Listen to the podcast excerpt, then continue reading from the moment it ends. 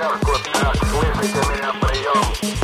uh, I happen to have a special guest with me today uh, via satellite downlink. Making the world more open and connected.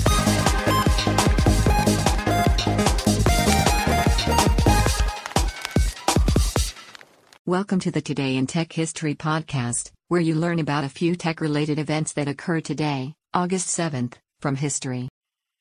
On this day in 1943, Jon Postel was born in Altadena, California.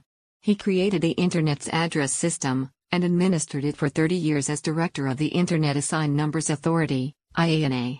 On this day in 1963, skilled hacker, future government prisoner, and eventual famous security expert Kevin Mitnick was born in Van Nuys, California.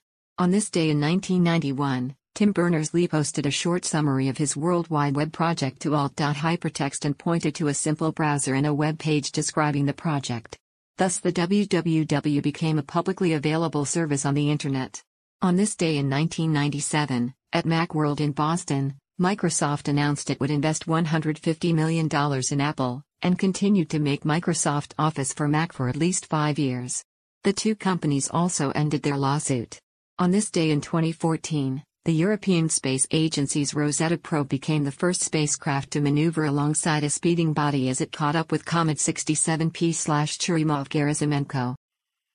That's a look at tech history for August 7th.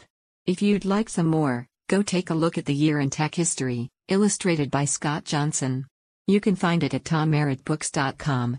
Help support the show by reviewing us on iTunes or your favorite podcatcher. Thanks, and tune in tomorrow for an all new episode of Today in Tech History.